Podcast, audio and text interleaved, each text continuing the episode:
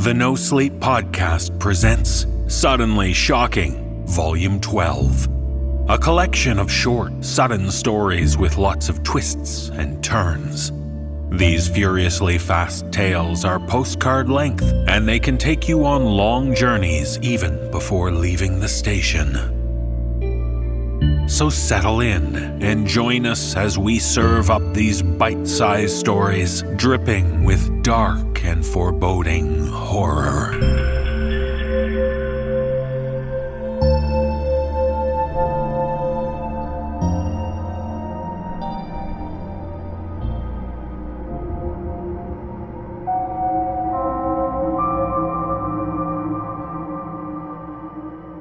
A Midnight Call to My Neighbor by A.C. McAnelly.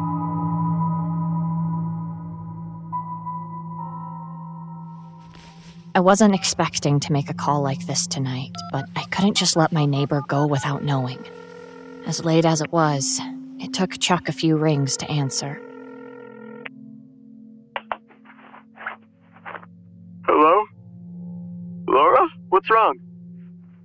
I stare out the windows towards his house. Chuck hadn't bothered to turn a light on. Hey, Chuck. Uh, sorry for calling so late, but. Well, uh, there's someone standing on your front porch. The rustling of covers told me Chuck was up and paying attention now. What? Can you tell who it is? What are they doing? It looks like they're just standing there, facing your front door. I can't tell exactly who it is, but it looks like a woman. Has long hair.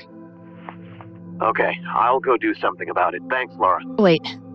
Wait, they're moving. Chuck, she just disappeared around the side of your house. Crap. Okay, um, can you call the police for me while I go investigate? I'll use my landline to call them. I am not getting off the phone with you. Stay on the line with me, and I'll try to tell you where she's at when I see her. Can you see her? Chuck's bedroom was upstairs on the back end of the house. I had house sat for him several times before, so I knew pretty much every inch of the layout and could calculate where the woman was heading. I don't see or hear anything yet. Are you sure she didn't just wander off? I don't know. I just know she's not on your porch anymore. Chuck's house lit up as he went room to room, turning lights on. I watched Chuck's silhouette move down the hallway and disappear into the dark again after he flicked the lights on. A lamp illuminated one final dark window, but this time there were two silhouettes. Chuck, turn around! Chuck spun, ready for a fight, but his stance did nothing to save him from the thing charging at him. The lamp fell over and broke.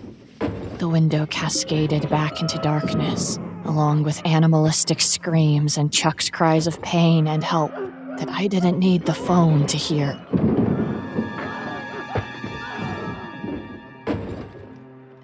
I waited until all was quiet to hang up and call the police.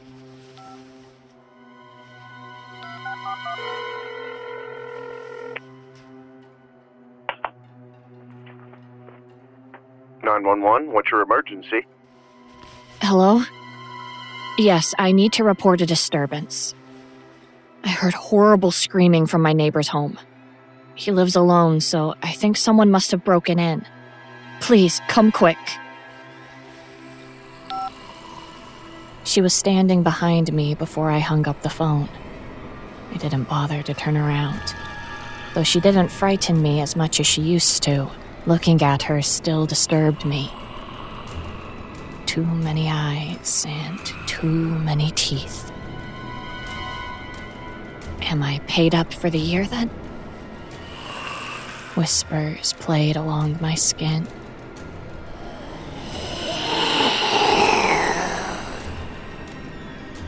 Yes. The whispers encircled me, and I closed my eyes. She would be gone soon, only to return for my soul in a year. By then, though, someone will ask me to house sit for them, and I can mark them for collection. Better them than me.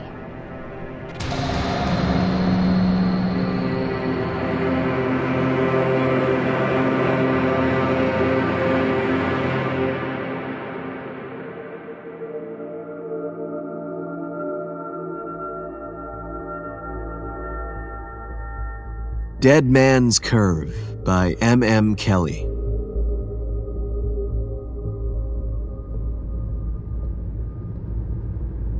Locations named Dead Man's Curve are a ubiquitous part of American culture. These Dead Man's Curves are generally precariously sharp or sudden turns in the road that catch motorists off guard, often with fatal consequences.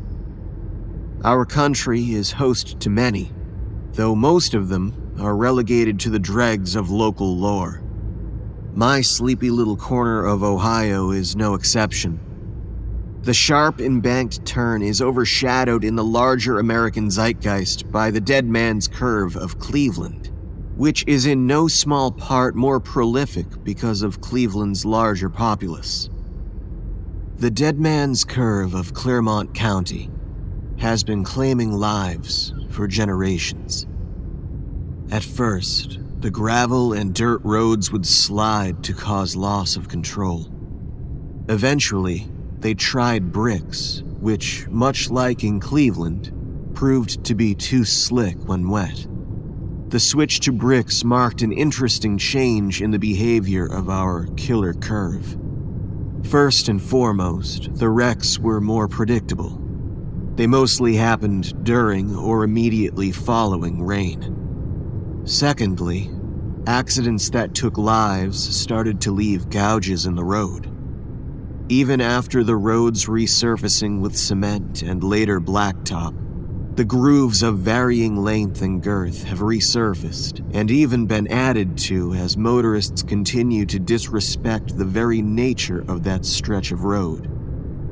Most traffic going into that curve, and almost 100% of the accidents, happen headed west.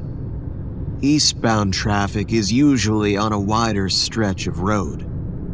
Westbound is too, but sometimes people speed out through that old country road for a shortcut.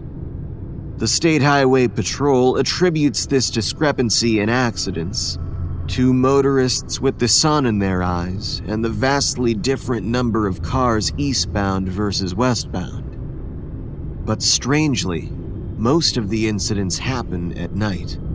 The gouges in the road curve with it, like tally marks carved into a cell wall. There's a new addition to our local legend, though. Rumor has it if you disregard the 10 mile per hour speed limit for the curve and run over it at exactly 33 miles per hour, the vibrations that rock through your car sound like a chorus of pained groans. I tried it. It works.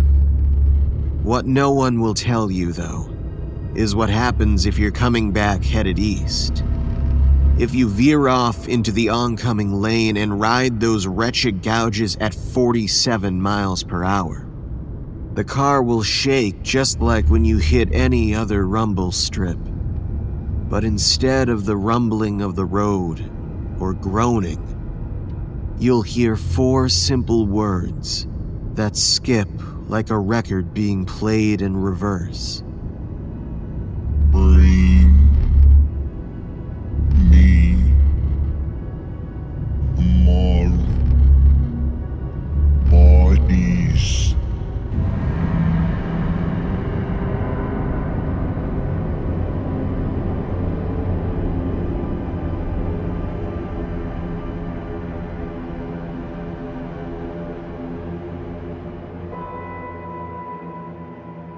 Bites by James Michael Shoberg.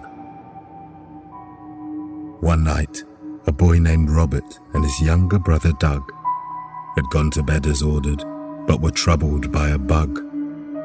Now, just what kind they couldn't say, but curled up in the gloom, both heard the creature skitter as it darted through the room. Despite the warmth of summer, they preferred to bear the heat beneath a pile of blankets which cocooned them neck to feet. For though the two perspired, wrapped in covers from the chin, it bested the alternative six legs against their skin. Then Robert whispered in the dark, I think it may have gone. Do you still hear it, Douglas? This was answered with a yawn. No, I don't hear it either. And I hope the crawly creep has fled into some crevice so we can finally sleep. Distrustful of the quiet, Robert reached out for the light and hoped beneath the shade he'd find a knob and not a mite. With one click of the handle, all the blackness disappeared. Through squinted eyes, he focused on exactly what he feared. Antenna, long and twitching, brushed against poor Robert's hand, though just beyond, the siblings viewed a horror far more grand. Projected to a monstrous scale, the image of the pest surpassed the size of each of them where it had come to rest. In unison, their choral screams ran out and down the hall, but Robert's cry abruptly stopped, as did his brother's squall. Their dad burst through the bedroom door to see about the noise. The scene which played upon the wall no doubt had scared the boys. In silhouette, a giant insect loomed above their beds. Dad joked, Your shadows look as if it's bitten off your.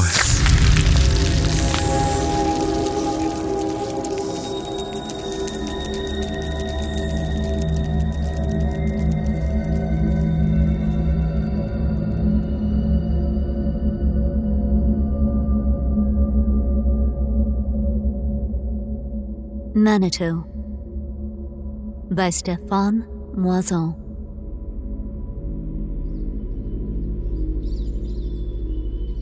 I lost my husband the day he and our neighbor Ted set out for the fall hunt in the northern Ontario woods. That morning, I watched Daniel ride away in Ted's pickup, and a hollowness overwhelmed me. Gravel crunched under the truck tires, and the taillights blinked once before darkness enveloped them. The house became so quiet, I wanted to burst through our front door, run across the lawn, up the driveway, catch up to them, and beg Daniel not to go. But I stood by the window, trying to shake the despair.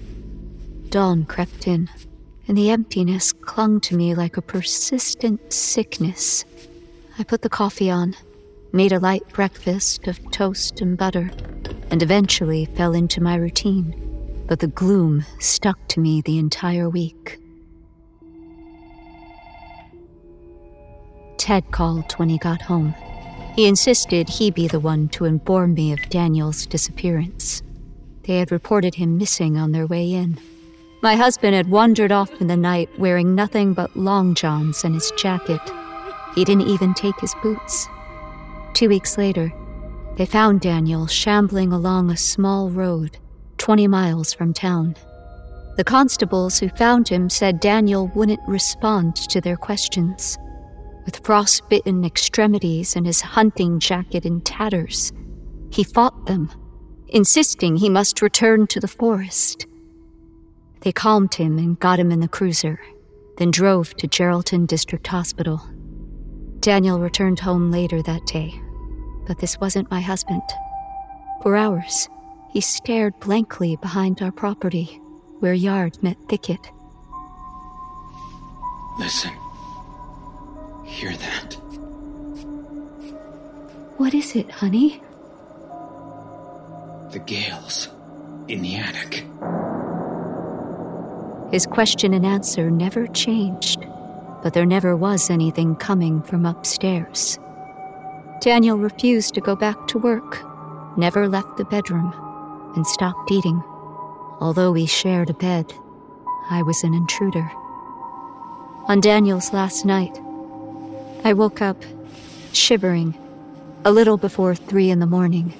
Through his phlegm filled breathing, the draft from outside was intensifying, and I sighed. My throat was dry and irritated. I imagined having a cup of sand in my dreams. Why do you keep opening the window? We'll freeze to death. The wind slashed from all sides. It twisted and tugged at my nightgown with invisible hands that felt almost real. Before I could untangle the covers trapping me against the mattress, Daniel rolled over and wheezed. The drawn out sigh seemed to last forever, a drowning man's final breath as he grudgingly gives up and takes in the ocean. In the glow of the digital clock, Daniel stared at me, gaunt and emaciated.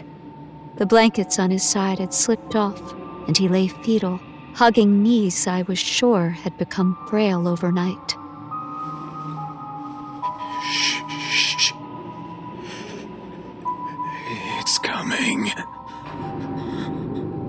His face was a mess of irregular shadows, cheeks marred and sunken. Radiating white pinpricks of luminescent cold shone through his eyes, and tufts of his hair whipped around.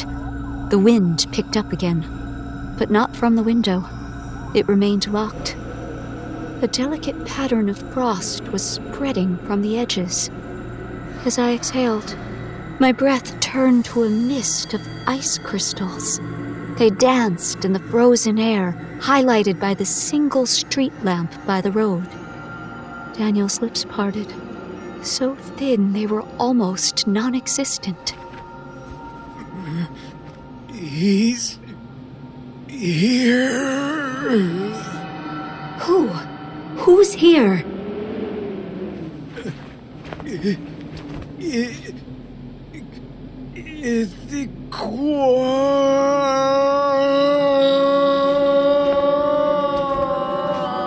He stretched out the word. His face contorted. His jaw cracked open, mouth widening beyond natural limits. A gaping cavern. For a few seconds, a vastness threatened to emerge. Something I still can't understand, but terrified me. Help me,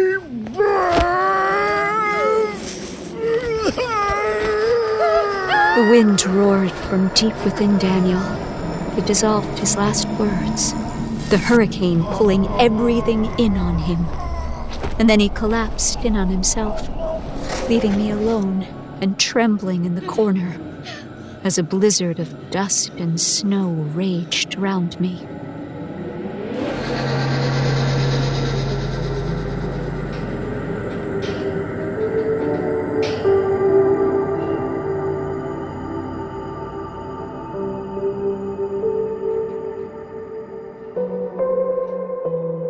It's Not a Fairy Tale by Elliot Capon.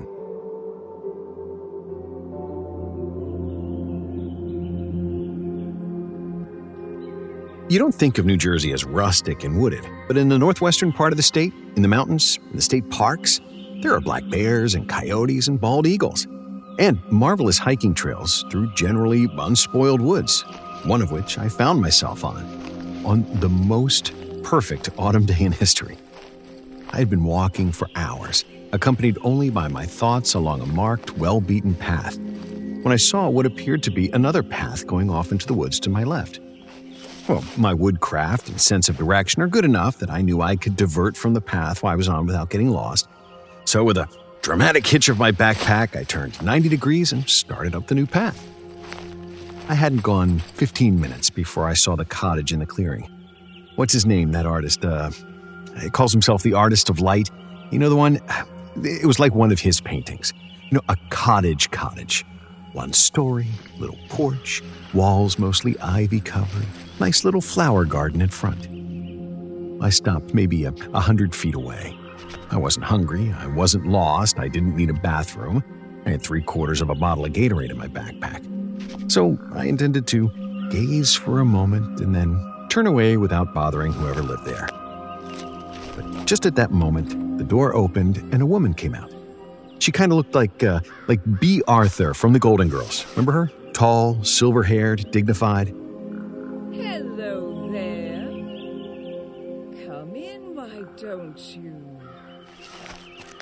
I didn't want to yell, so I, I walked a little closer and I told her that I didn't want to intrude, that I was just walking in the woods, you know, so on and so forth. But she insisted I come in. Well, thinking it ruder to turn and walk away than to encroach on her hospitality, I went in.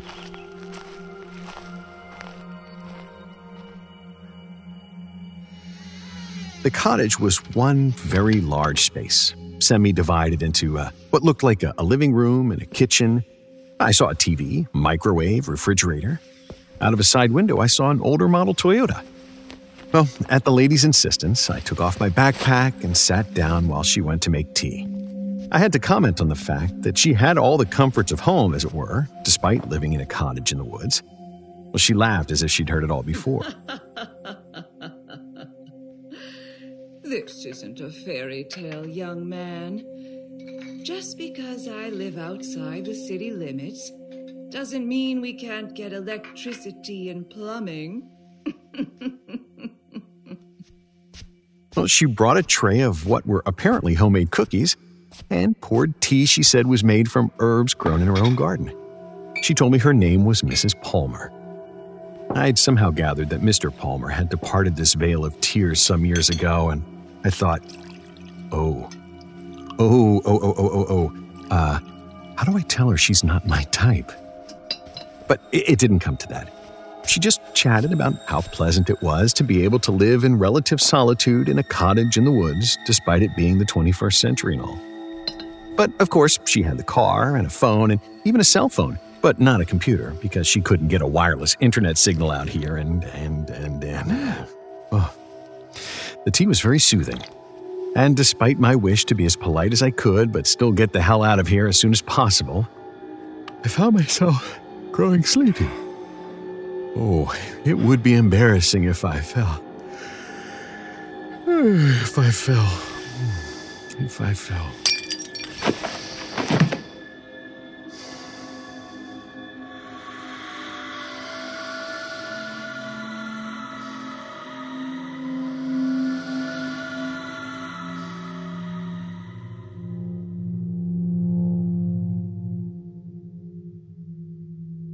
From the Drain by Cee Leichenberg. It came out of the bathtub drain. I'm the one who pulled it out, using a coat hanger. I didn't know what I was doing. I thought I was fishing out a clod of hair that was jamming up the pipes. And that is what it looked like at first. Just a clod of hair. So banal. Then I pulled on the hanger and there was more, and more, and more, until it splotted, free and wet, on the floor of the bathtub. I don't have a word for it. It is bigger than my cat and smells like rotting donkey asshole. It isn't an animal, though it does breathe. Loudly, I might add, and always when I'm trying to sleep. When I'm awake, it does not seem to breathe at all. And it whistles. That is the other sound that it makes a peculiar, steady whistle. So even in tone, it does not sound natural. This it does at all hours, at its own whim and reason. It has one eye, a single gold orb, positioned at what I have come to think of as the top of its form that eye is positioned in such a way that it always seems to be looking at you. It follows me, room to room to room. I've never seen how it ambulates. One moment I'm alone, free of its presence. The next moment, it is there, just at the edge of my vision. My cat hates it. He hides beneath the bed, growling, he even growls at me when I come into the room. It is deaf to the pleading, commands, and threats. Once I tried to pick it up again, to move it, only to find that it had grown as heavy as a slab of stone and that it was peculiarly warm to the touch. When I pulled my hands away, shocked and revolted, I found my fingertips sticky with blood. I have not tried to touch it again. I think it has killed my cat. I do not know that for a fact, but I have not seen my cat in some days now. He ceased to growl when I went into the bedroom. I've looked everywhere and cannot find him. Yesterday, I noticed it closer to me. I thought it might be testing the range. When I woke up this morning, I thought I had gone blind. I was terrified. Then I realized that it was on my face. It had settled over my eyes like a sleep mask. The putrid smell of it came over me, and I began to scream. I tore at it with my fingernails, frenzied. Somehow, I got it free and threw it out the door into the hall. It is out there now, whistling. My face is covered in blood. There are punctures at my hairline. I can feel them, tiny and deep. I do not know what it is. I do not know what it will do next.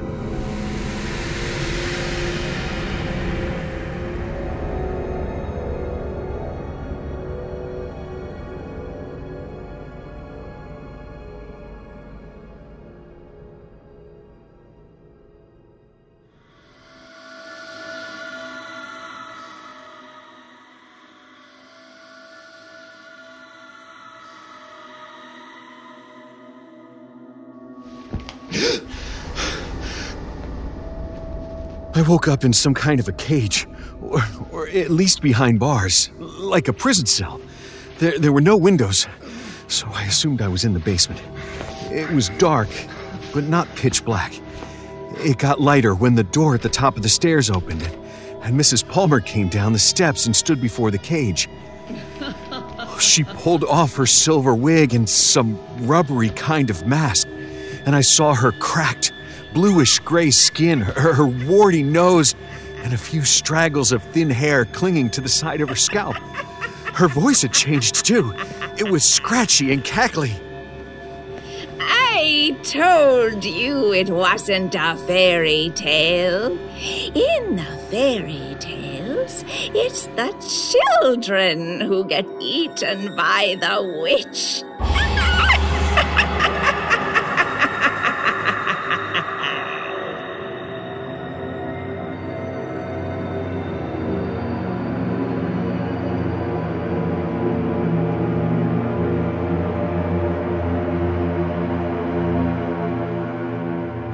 Conscription by William Stuart.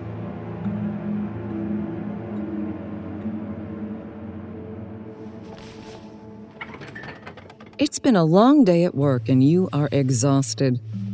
You take a long look into the fridge and the pantry before deciding to order takeout online. After changing clothes, you scan channels for anything good on television.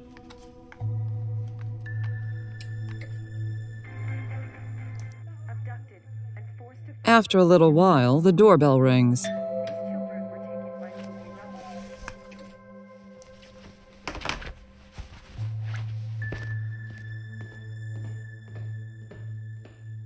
You answer the door, but rather than a delivery driver, there is a young boy of about seven years old. He looks as if he's been playing army. He has on a green t shirt, green camouflage pants, and black boots. He wears a small green backpack and an orange pistol in a plastic holster on his hip. He looks sullen, and you suspect he's about to confess to some mischief, such as a broken window or trampled flowers. Instead of speaking, he pulls an envelope from his pocket and hands it to you.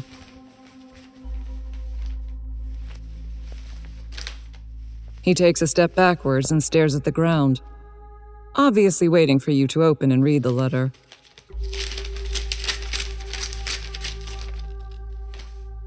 You unfold the single page and begin to read.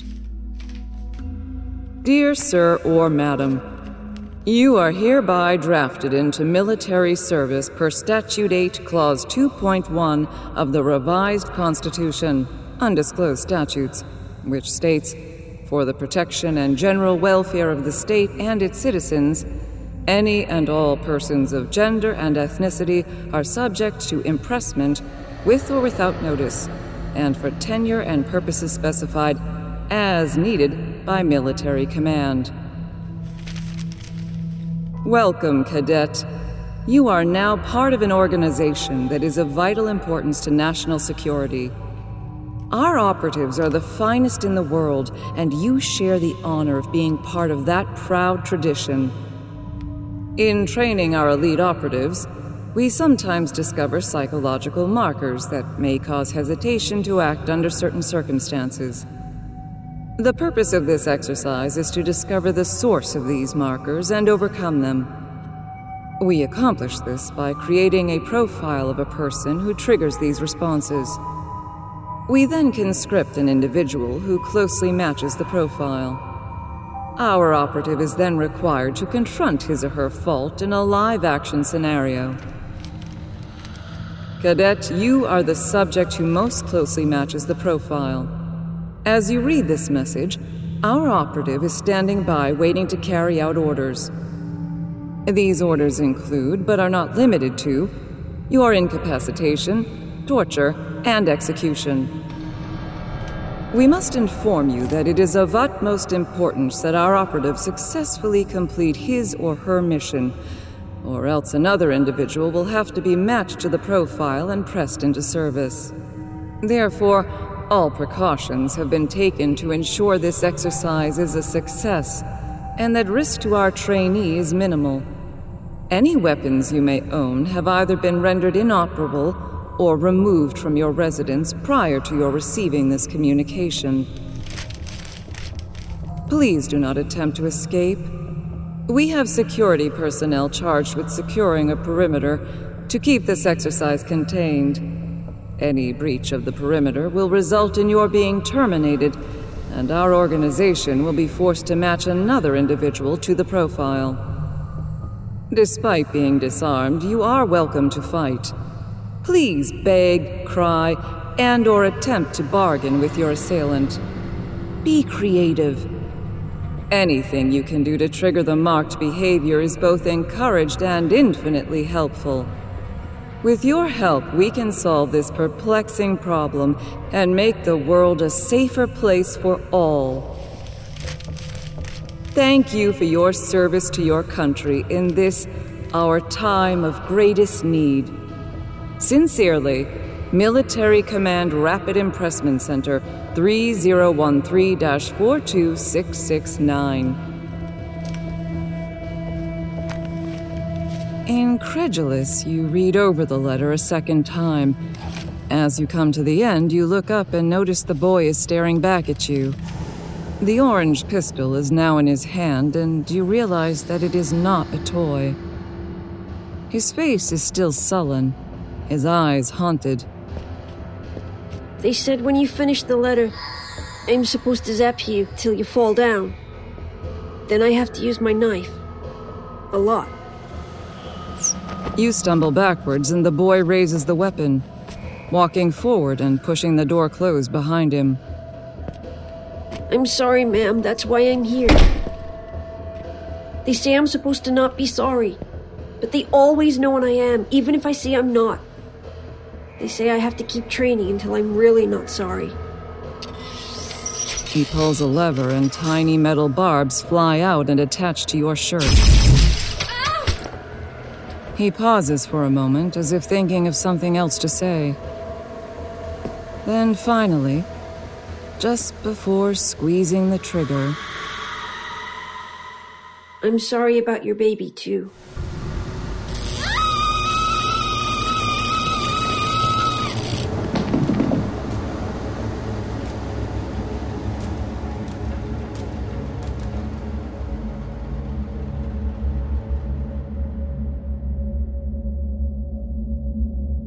Micromortes by Charlie Davenport.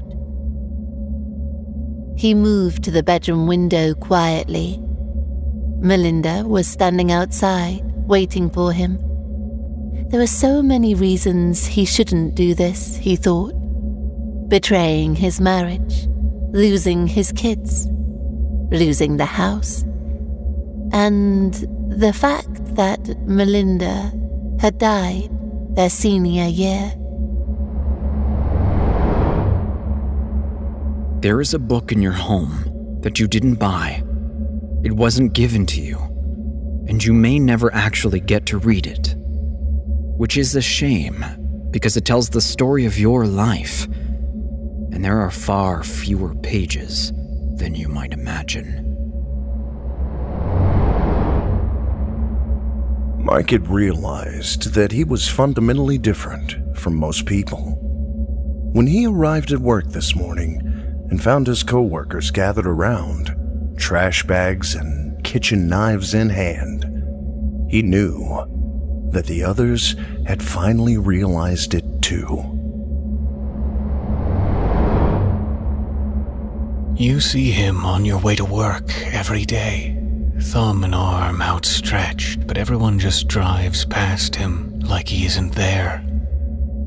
You regret not calling the police the day you ran him over. Mark flinched at the creak in the floorboards, gripping the bat a little tighter as he searched the darkened hallway. He didn't want to wake the kids, and after all, this wasn't his house.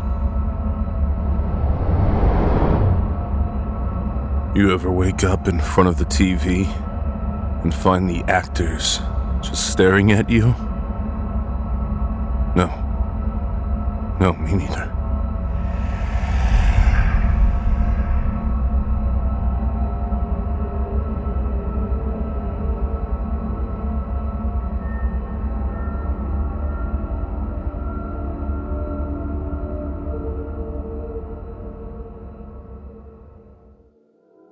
The Lady of Moths by Alexander Hay.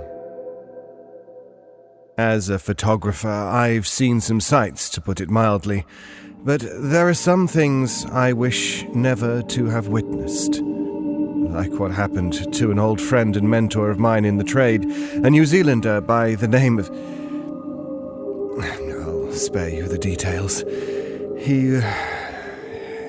He was meant to have died of natural causes. There's nothing to be gained by dragging his name into this, but still, I've got to warn you, like he warned me. Anyway, it was 1972, which seems so long ago now, and yet strangely recent. That's the odd thing with that time. It was haunted in a way when things, people, ideas, and of course, good taste started to come apart. Anyway, uh, my friend had done time in Southeast Asia doing press agency work in the dying days of the Vietnam War. He even claimed, with a morbid glint in his eye, to have taken a photo of Pol Pot drinking tea. It was a strange decade. But he'd grown tired of corpses, horror, and terrified people running for their lives. So he decided for a complete change of scene. A friend of a friend got him in contact with a, a, photo editor at one of those country life mags you can still get in the UK.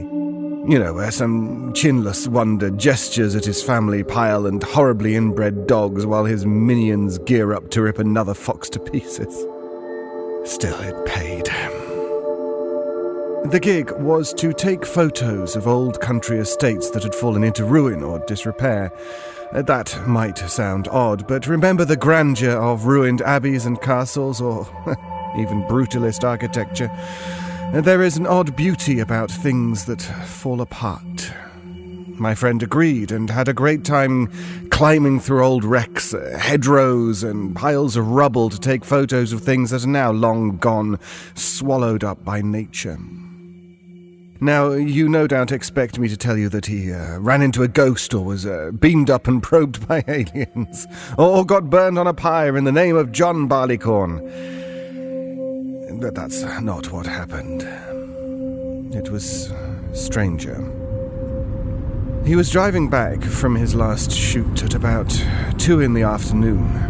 It was a bright, sunny day, and the country roads were empty. So there he was, uh, trundling along in his car until he wasn't.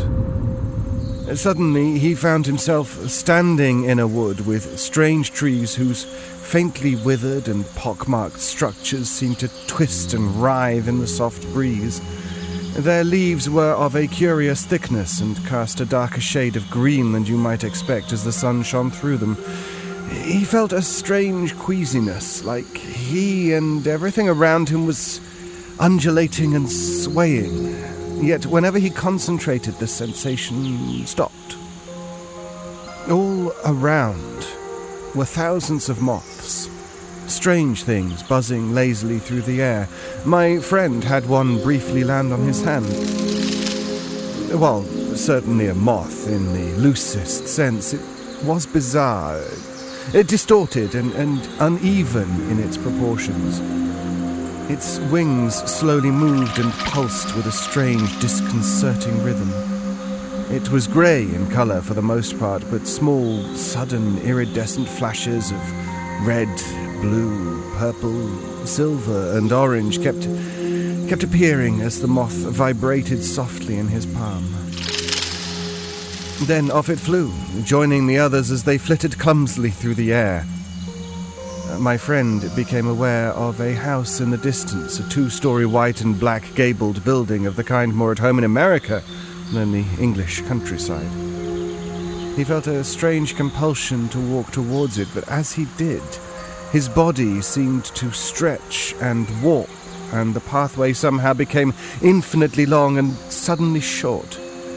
As he walked, or, flowed, or perhaps oozed or flew there, he suddenly found himself on the house's porch, outside its front door, and yet, yet he was still walking, always walking, and yet he had always been there. The door opened, and my friend walked in and was swallowed. No, no, he, he ran away, but, but it caught him. The house was empty and dark, its windows shuttered. It was dry and only faintly dusty, yet, yet my friend felt it was somehow incredibly old. He limped down the hall and into the dining room. There, at a small, elegantly crafted table, sat a louche but refined young woman in a long, tattered grey dress.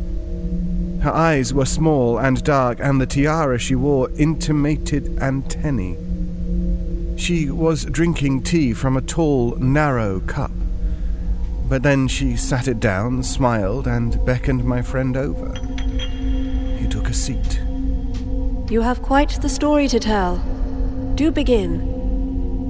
And my friend told her everything of how he would be found 20 meters away from his wrecked car, miraculously unharmed and yet smashed to pieces of how he developed those last pictures he took and how they twisted and turned and made him scream. Of how he went mad and became his own child, raising himself to follow in his crippled footsteps. Of how he became the mother and the father and the soil from which he had risen. And how he died and yet rose again to listen to me tell you, tell him, tell us this story. You'll see the moths soon enough. I, I, see them all the time. I, I see me through their eyes, which are mine too. Uh, and when they cut his body open, they'll see things inside that should never have been. They'll burn it forever, and he will die to tell the tale.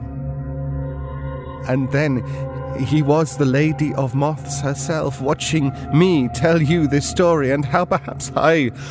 I was you all along. The Lady of Moths will know. She is still talking to me now. Patiently, she sips her tea.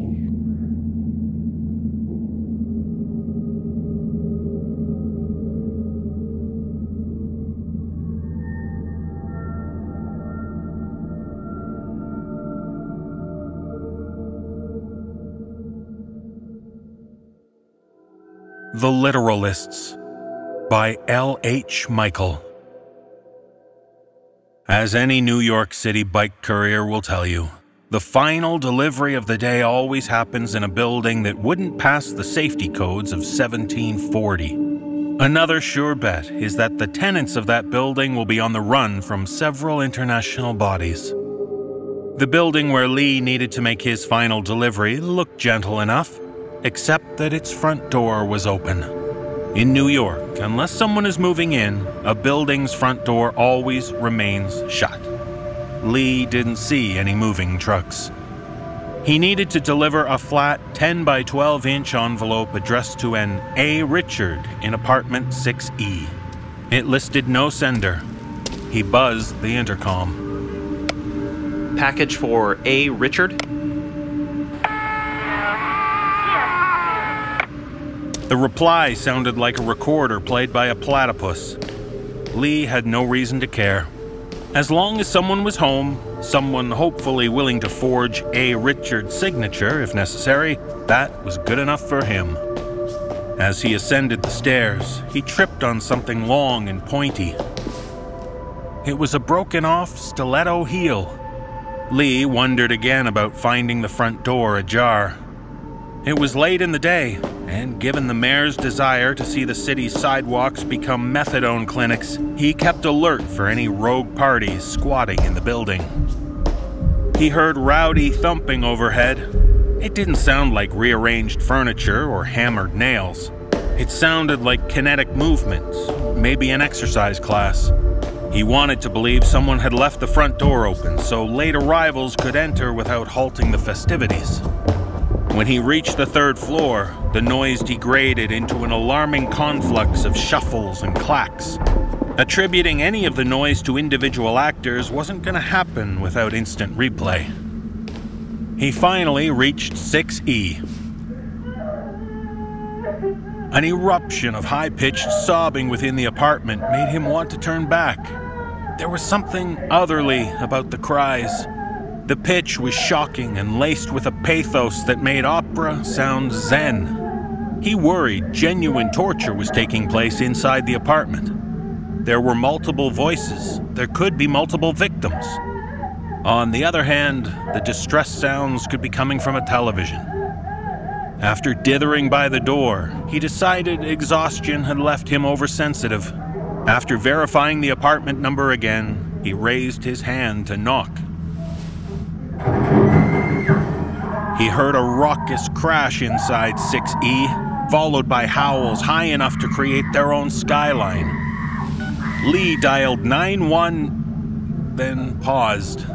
Whatever might be happening in the apartment didn't concern him. As he put his phone away, something sizable smacked against the door.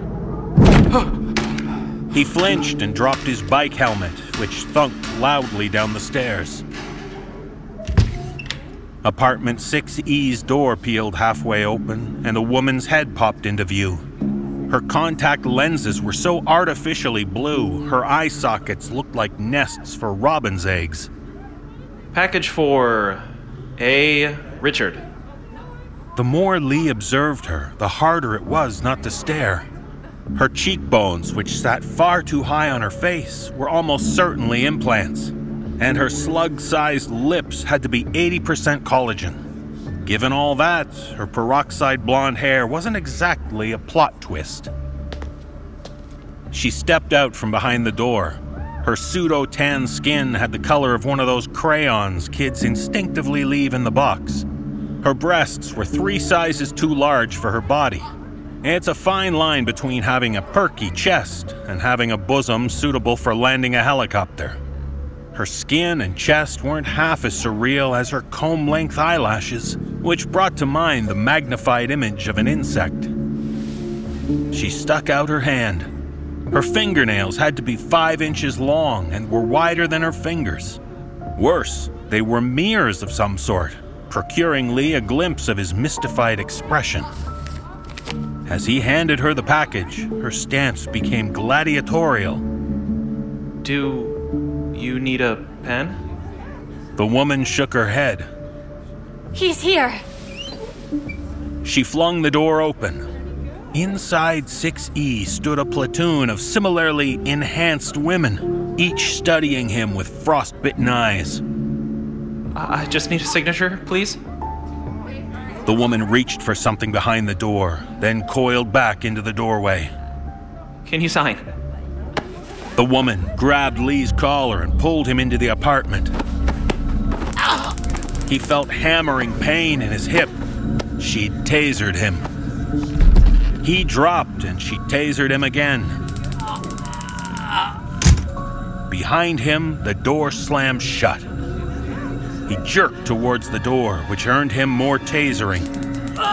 The woman stepped on his hands and yanked his head up by the hair. A redhead, a foot from Lee, hoisted a pitcher of milk and hurled it against the wall. It broke into shards the width of table legs.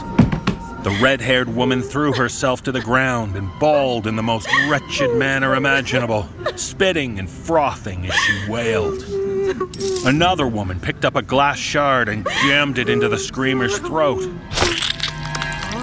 The women cooed as their tribeswoman bled out from the neck. The woman gripping Lee's hair yanked even harder. He tried breaking free, but received another massive shock. A brunette took center stage and made a big show of waving her right hand. The room hushed. A different woman, this one with blonde white hair, got on her knees and crawled to the brunette. The brunette dangled a lump of bread in front of the kneeler. The kneeler nibbled the morsel from her hand and then bit into the brunette's fingers. The brunette stared blankly as her bloodied hand sustained bite after bite. The chomping carried on for 10 seconds before the brunette whipped out a blade and drove it clean through the kneeler's cheek. The women crowed as another of their clan got sliced.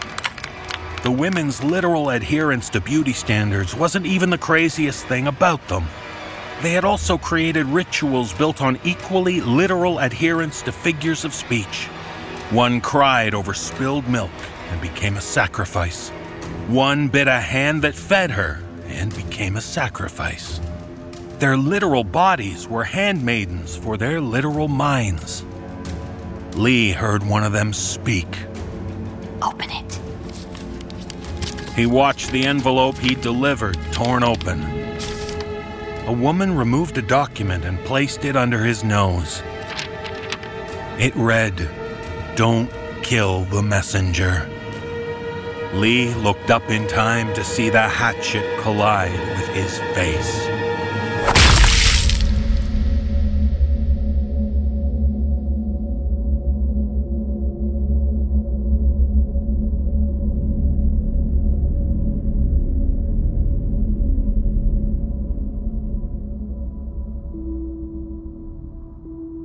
My house smells like shit and brimstone. Thanks, Roomba. By M.M. Kelley.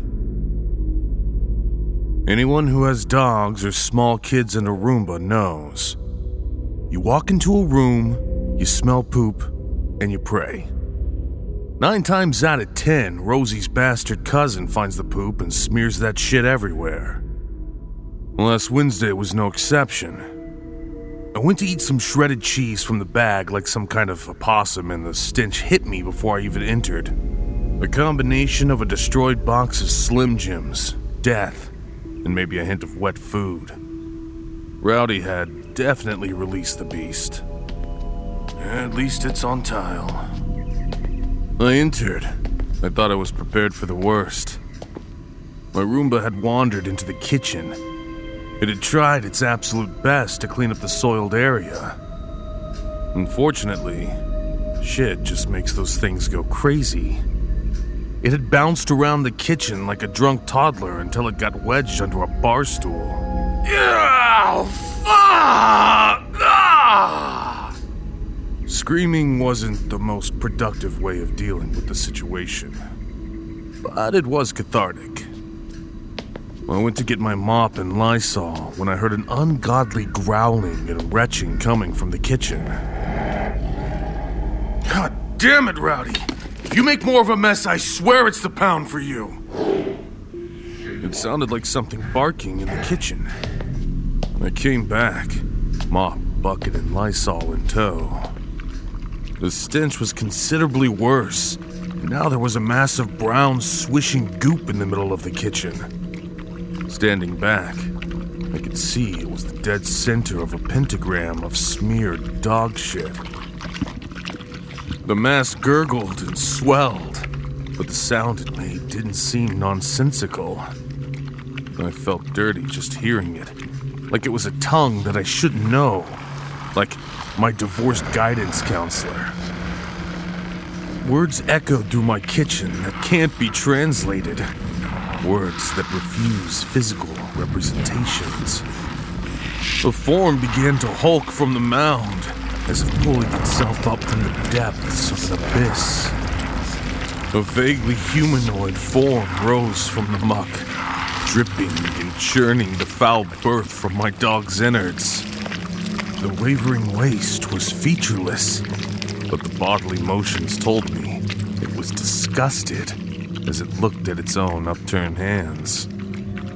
It flung its arms into the air and let out a primal scream. Its jaw opening painfully wide, flinging dog shit in every direction. It flailed its limbs, trying to get the shit off, but all it achieved was making me want to burn my kitchen down. The manure made monstrosity bellowed, spewing feces from its gaping gullet. I stood there awkwardly, trying to find the sentience to run, or begged for my life. Anything other than letting that thing bite my head off. More of the stinking shit beast emerged, but it stayed a gurgling, flowing mass. It snapped its neck back and forth and shifted its jaw from side to side, making noises akin to a child trying to utter its first words. Finally, it spoke. Who summoned me? Yeah. I had the feeling I'd be in deep doo doo if I admitted it. Who summoned me? I started backing away. I wasn't sure how fast the demonic defecation was, but I was pretty sure it was going to hurt me. I, I, I don't know anything about summoning, but, uh, you, uh, Mr. Shit, uh, Mr. Shitlord? Uh, you came out of where my Roomba smeared, uh, Rowdy's, um, his poop. A large yellow eye emerged from the center of the steaming shit show's head as the monstrosity collapsed onto all fours like a dog. Imbecile. I turned and ran for my life. As I fled, I glanced over and the foul feculence lunged for me. It missed and went for a second powerful leap. The slimy limbs gained no traction on the tiles, though. Roar like a tiger ripped through my house. Windows rattled. Pictures fell from the wall, and Jesus Christ, the smell that emanated from within was unholy. The crap creep screamed in frustration, tearing through my narrow hallways, sending splashes of brown out every which way. You forced me into a body made of shit. If a poop pentagram brought it here, I reasoned, maybe some of the other horror movie solutions I picked up over the years would work too. I'd already burned all my sage stock after mistaking a seagull for a harpy, so I doubled around the house and back into the kitchen. I grabbed the bag of rock salt that I keep for my ice cream maker and dug out a handful as the savage stool sample burst through one of my windows.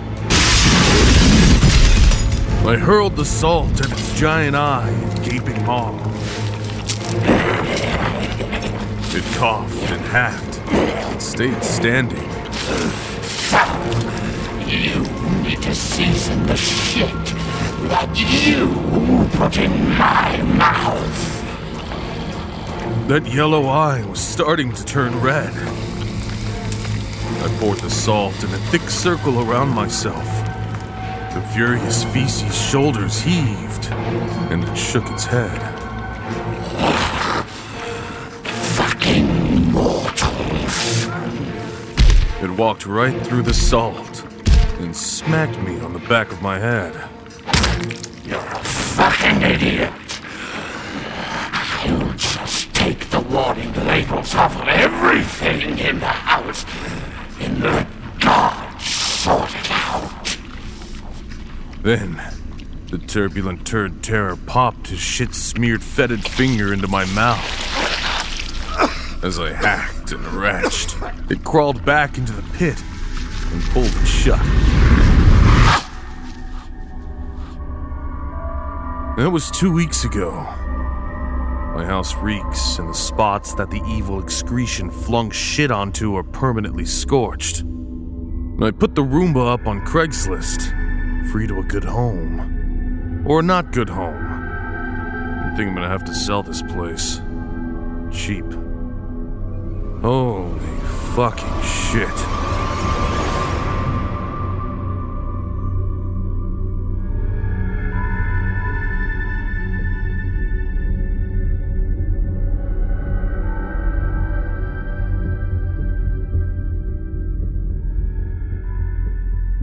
Picture Perfect by Kristina Orlea.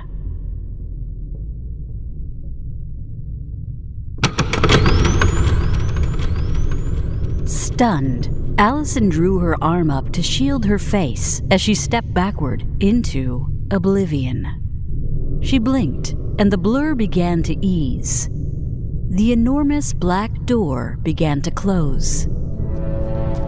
Horrified, she dashed for the door, but the harder she ran, the further the door appeared to be. As her chest burned and she was certain that she was going to pass out, the immense black door shut, extinguishing the light.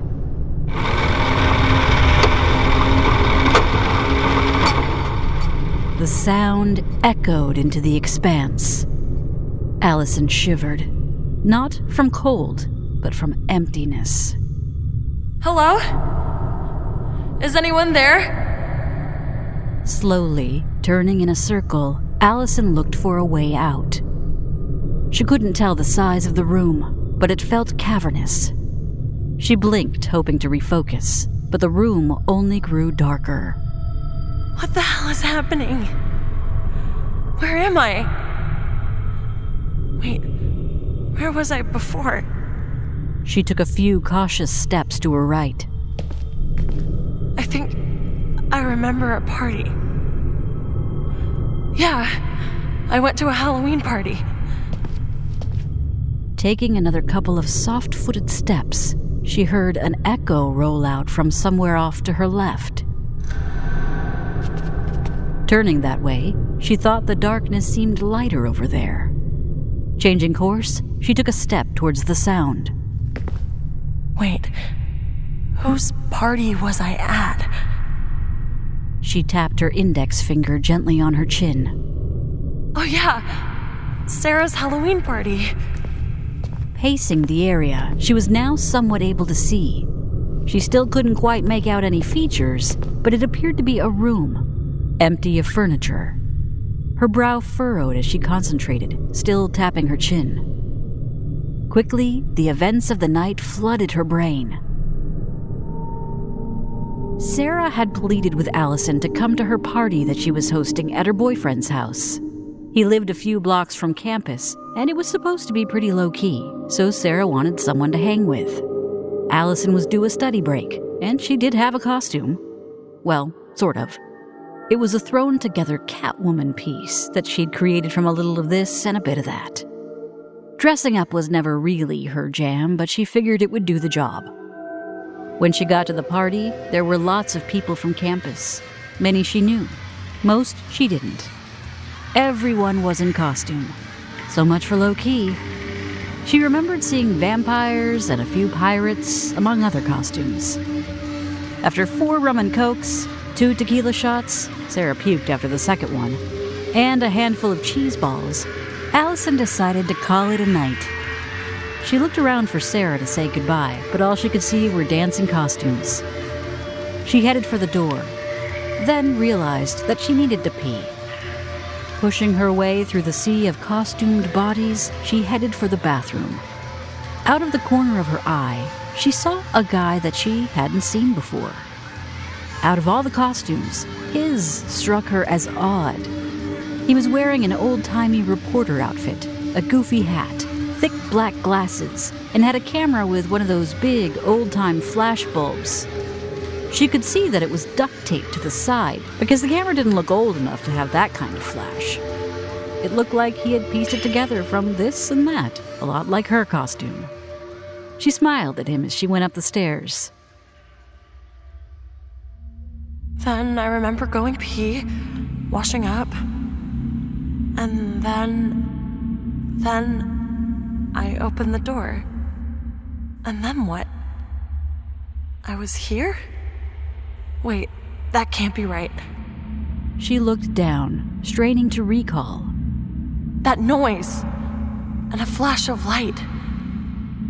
Oh, below now.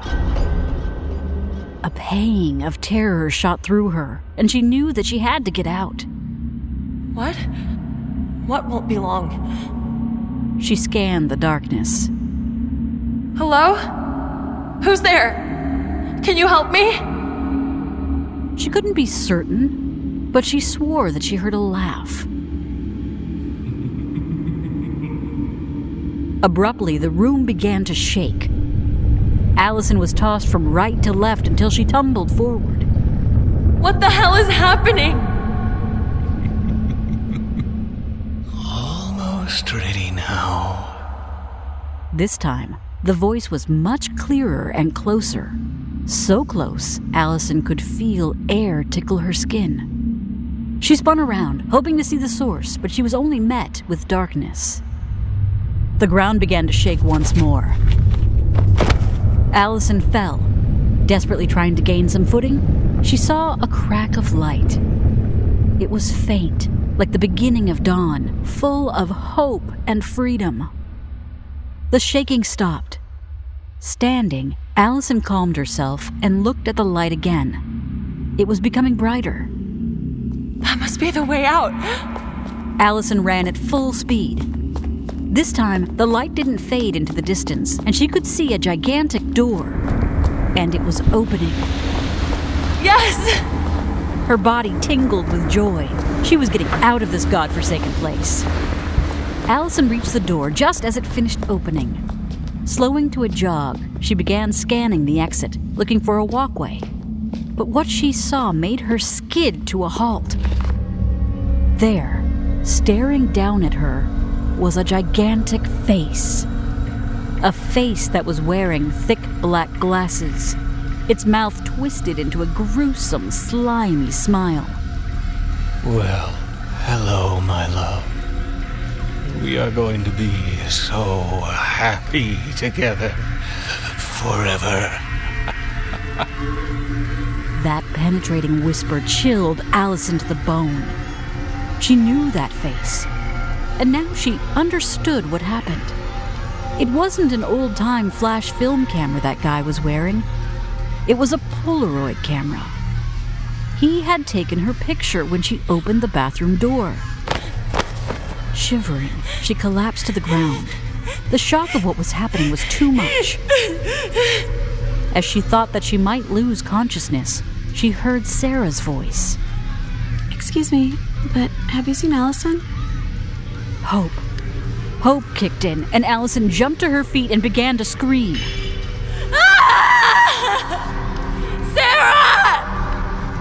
The face looked at her and winked. As he turned around to face Sarah, he placed the photo in his inside coat pocket. Allison was once again in total darkness with no sign that her voice was heard. Uh, Allison.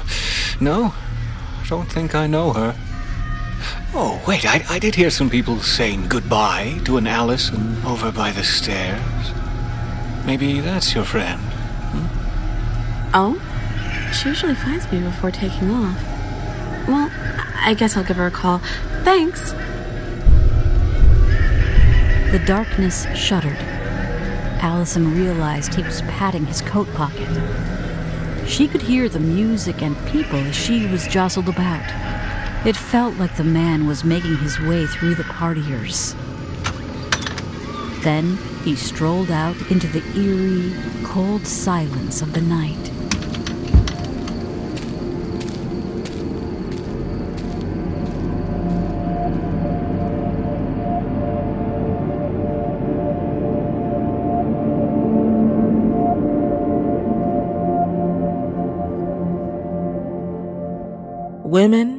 Must Serve Men by Melody Grace.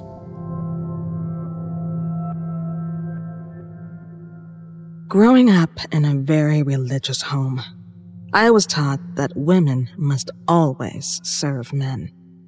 Given the fact we were created from a man's rib, it only made sense that we were put on this earth to be companions for them. I often used to dream about the day I would find my partner. Would he be handsome? Would he be strong but gentle? Would he be my provider and protector? My young mind had no idea what the years would bring. When I turned 18, I met John. He was everything I could have imagined and more. Sweet, gentle, kind hearted. He was perfect. We had an advantageous marriage per the request of my parents, and it was magical. Winter had come and encased the grounds with a vast blanket of divine white powder, causing us to light several fires in its midst. The warm glow beckoned our guests with a dance of ice and fire. The ceremony was beautiful. Our family dog, Kenai, even brought our rings down the aisle, gliding swiftly between the stones. John expressed his undying love for me in front of all our family and friends. And just like that, we were husband and wife. We set off for our honeymoon hours after and quickly boarded the plane to Bora Bora, a beautiful gift from his parents. The first day was perfect. We spent all of our time wrapped in each other's arms, filled with all the love our bodies could muster. I remember gazing into his dark brown eyes of heaven, asking myself how I got so lucky. Then his whole demeanor changed. I watched as his mood slowly shifted the moment I mentioned our future children. Oh, let's just hope our first is a boy. I stared back at him confused. Why would the gender of our baby matter? I chalked it up to the fact that all men must dream of having a boy first, to carry on their legacy and last name. The next day, however, his true feelings began to show. While at breakfast, I watched as he ordered for me, mortified not only at his selection, but also at the authority that dripped heavily on his tongue. The rest of the day stayed true to the morning. No choices made that day were my own. When our honeymoon was over, things progressed immensely. I found that he thought my friends were childish and that I should make new ones. He also forcibly mentioned that I should quit my job and remain home, a request that, when refused, resulted in pain and dark sunglasses. I begged my parents for help, pleaded with them to talk with John, but I always received the same reply I must serve my husband. I would cry for many sleepless nights when I found out I was pregnant with our daughter. John was furious. How could you give me such a weak child? He would yell at me with such a darkness in his eyes. I feared for my life. I had to find a way to protect my baby from his wrath. My parents had given us Kanai as a wedding present, my one true companion in this dark world shaped by men. He collected most of my fear born tears with his obsidian fur, always there, always comforting. Last night, John came home in one of his moods, destined to set my world aflame with his hands. Honey, I'm home. I took blow after blow before something changed in Kanai's eyes. He had had enough. With the strength of a dragon, he rose from his bed. Eyes locked into John. Fucking dog! One moment, John had his hand clasped tightly around his throat. The next, he was reaching for his own as Kanai tore into his chauvinistic flesh. I fell to the floor, hands covering my eyes as I heard my husband scream out in pain. The sound of blood gurgling in his throat serenaded the night. I was free. I heard chunks of flesh bounce off the walls with a deafening thud. When Kanai had finished with his prey, he pranced over to me with a warmth I had almost forgotten. With shaking legs, I crawled to John, a part of me hoping he was alive, while the other rejoiced in his departure. When no pulse was to be found, I leaned heavily against the couch and sighed. How was I supposed to get rid of the body? Today, I woke up to a text from my mother asking John and I to attend my younger brother's graduation barbecue. A brief moment of panic coursed through my veins before the solution hit me in the gut like the betrayal of a knife. I spent a few hours preparing a dish for the celebration, while Kanai danced at my feet. I made sure to throw him a few pieces as a reward for his bravery. Once everything was ready, we departed to my parents' house.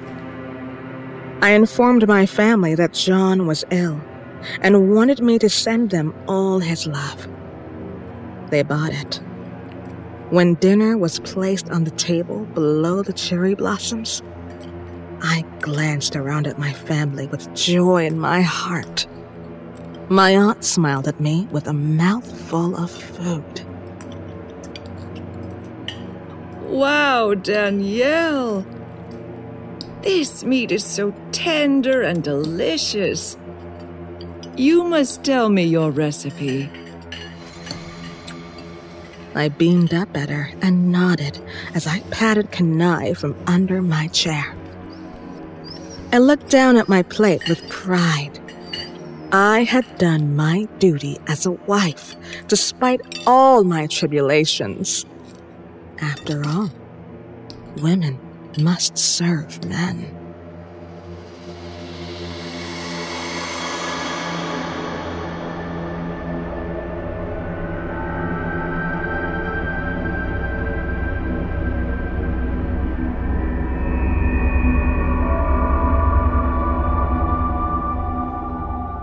Thirteen Causes for Alarm by Mike Ireland.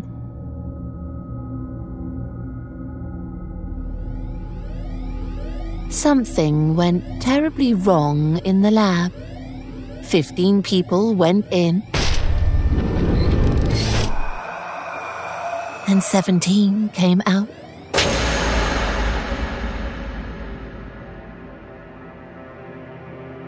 I swore I saw something at the top of the stairs. I gasped when something grabbed me from behind.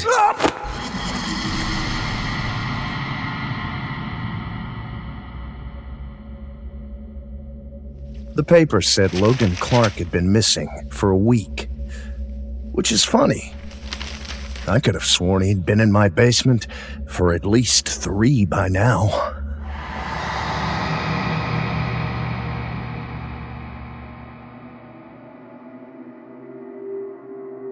Father Philip stretched out his hand as he tried to expel the demon. The power of Christ compels you. The demon put out its hands and stretched Father Philip.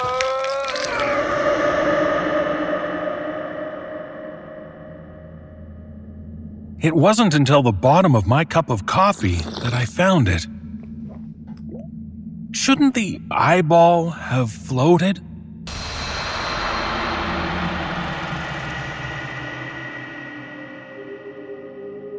Medical school was going smoothly until yesterday. I put my scalpel into the cadaver and it gasped.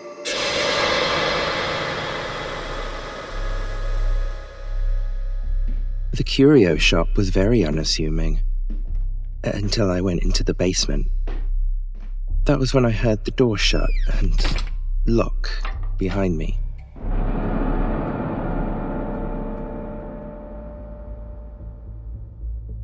I never noticed the little door behind my washer. When I saw it the next day, I definitely did not remember opening it.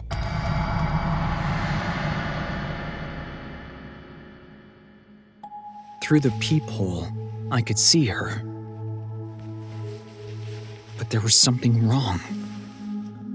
She looked like Katie. But where did her eyes go?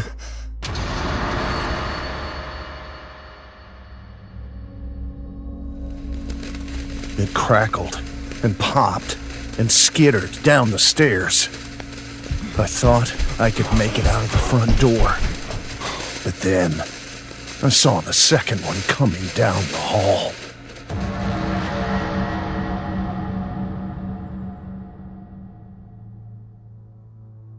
You could see the smoke and hear the chanting from deep in the woods. I approached the tree line to enter, and then the screaming started.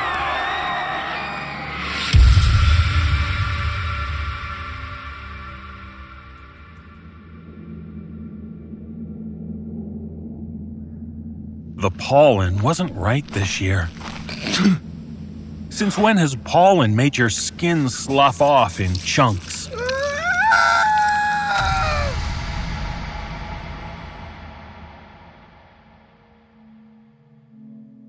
She looked like my grandmother and sounded like my grandmother. But the zipper running down her back made me think otherwise.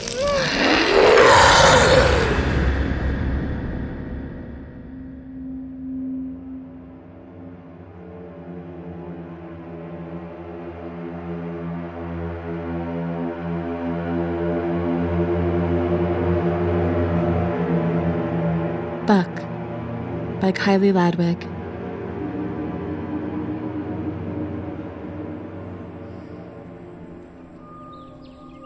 I'm not afraid of the forest. There's a little path in a patch of forest near my house that leads from my backyard to a bus stop. I discovered it while exploring after moving in and realized it was perfect. It was a great way to save money on gas and use public transit, save the earth a little bit. The first time I took that path home from work, I saw a gorgeous, absolutely massive deer. Its antlers forked off like a, a, hunter's wet dream, lean muscles rippling under his coarse fur, standing taller than I was. I paused for a second, caught up in his beauty and very aware of the fact that if he wanted to, he could completely destroy me with a flick of his head. He regarded me with a cool gaze, left ear flicking back and forth. There wasn't a challenge in his eye as far as I could see, so after a few seconds, I took a small step forward. Thankfully, nothing. I continued forward at a slow, hesitant pace, always keeping an eye on the buck. He watched me walk in front of him, head moving as I went past. Once I was confident I wouldn't be impaled, I picked up my pace, exiting the forest with a smile on my face. I thought about that interaction for the rest of the day, hoping he would be there the next time I walked home. I've seen him every day since then. He's never there when I walk to the bus stop in the morning, but he's there on the walk home without fail. Sometimes he waits for me at the start of the forest. Sometimes he's the very last thing I see as I exit. I never find him on the path, though, and I've never seen him outside of the woods. He's become the thing I look forward to most on my walk home. Lately, though, he started to change. I began to notice it a few months back. I'd been seeing him so often that it was easy to spot, like a stain on your favorite hoodie. He was missing a few patches of fur. I dismissed it. Maybe he'd gotten into a territorial spat. He didn't look like he was hurting. I figured this kind of stuff must happen to wild animals all the time. His fur never grew back, though, and soon more patches, bigger patches, decorated his body. Then the sores came. They were big, gaping, and angry, turning his once gorgeous light brown body red.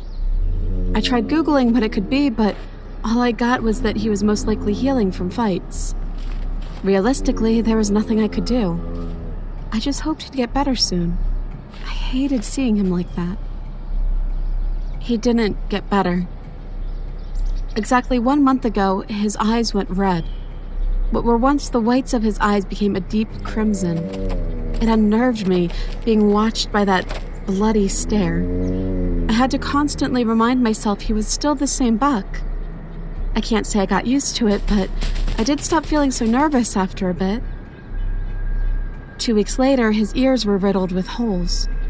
A few days after that, his skin and tendons gave way to glistening white bone. Finally, most of his flesh tore away and his teeth bared at me in a stomach churning grin. Apparently, I was the frog in the boiling pot because I didn't ever think of going a different way or, or using my car instead. After tonight, though, I may quit my job and move to the other side of the country. Tonight, the buck wasn't waiting for me at the edge of the forest or even off the path. He was dead in the center of both, grinning at me with his stark white teeth. The tatters of skin and meat and tendons that remained on his rotting body hung like old curtains swaying in a breeze that wasn't there. His ruined left ear twitched as I stopped walking. It literally was not possible for him to still be alive in his condition. Maybe he never was to begin with. When I looked in his eyes, I knew then and there I would never step foot in a forest again. His eyes were the deepest black I've ever seen. My world started to blacken around me, choking out the light and air, creating a vacuum and sucking me in. His stare held horrors that spanned decades, centuries, millennia. It held death and mindless destruction. Killing just to watch the blood flow like waterfalls, bones ground to dust and blowing away in the breeze, showers of molten fire raining from the heavens. The broken knees of kingdoms and kings, the maniacal severing of errors, the surprise ending of peaceful worlds. I watched it all, lived it all. Becoming myself again was the most painful thing I've ever experienced. Being forced back into my body after witnessing eons of destruction felt like all of that pain and suffering at once. I felt like I was being cleaved in two and pulled apart bone by bone. I fell to the ground, clutching my head and screaming. He didn't even flinch. Once the pain subsided, I glanced up, hoping he was gone. He wasn't. Instead, he looked the same as he did the first time I saw him. He nodded at me, so slight I would have missed it had I not been staring at him like a madwoman. With that, he trotted off the path, returning to the spot I'd first met him all those years ago, left ear twitching. I took off, sprinting through the forest and all the way home. Like I said, I'm not afraid of the forest. I'm afraid of what's inside.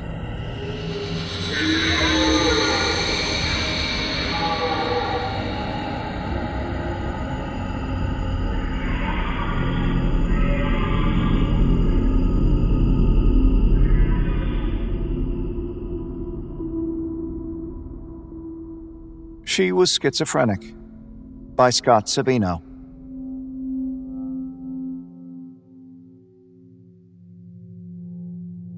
My mother told me she was from the past.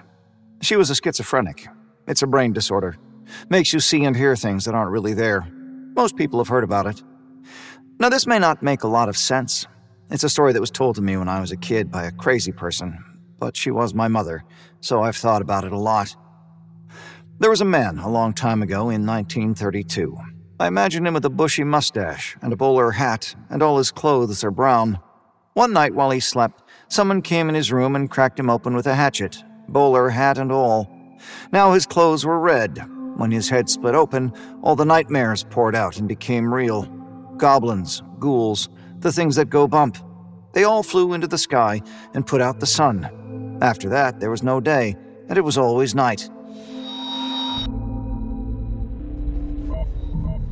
See, we don't live in now.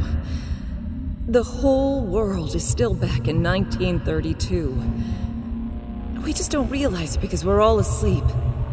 In the real world, it's always nighttime. Nothing we see with our eyes is real. It's all a fake, crazy dream everyone is having. Together, a collective unconsciousness. Nightmares used to come as we slept. Now things are backwards, so we are always asleep. An adaptation to keep us safe. Keep them away. Once the nightmares come up, they can only hurt us when we awake. My schizophrenic mother told me she was from the past. It's probably best not to believe her stories. She told me she knew this because the man next to her woke up, and then she woke up. He woke up first, so the nightmares were already killing him. She picked up the lamp from the table next to the bed. In an attempt to knock herself back to sleep, she bashed herself, and bashed herself, and bashed herself in the head, over and over and over again, until her pretty face was a bloody pulp, like a pie eating contest gone wrong. Her face was cherry pie now, a mess. She was still awake, and now she was all gooey. Once they'd picked the man's bones clean, they went for her. They started clawing inside, through her stomach to her guts. The pain was so intense that she passed out and didn't wake back up. Schizophrenically, my mother told me she was from the past. She said it was hereditarily past. I don't think we should believe her. I mean, she used to say a lot of strange things. The more I think about what my mother told me, the more I wonder if she was right. I woke up last night, at the height of a Great Depression. The bed that I woke in sat in a room that had three walls and no roof. I rolled off and underneath. I stayed, and hours passed. I had no shoes. I had no food. I wore a bowler hat. The sun was gone, and the nightmares shone, their glowing red eyes down like spotlights from the skies, searching me out, in time falling weary. Sleep was finally found. It all makes sense now. Now that I know I'll never wake up again. My schizophrenic mother was from the past. She's been dead most of her adult life, but she still remembers to call. In fact, she called this morning. She told me to tell you it's safe to wake up now. But if I were you, I wouldn't believe her. She was schizophrenic, after all.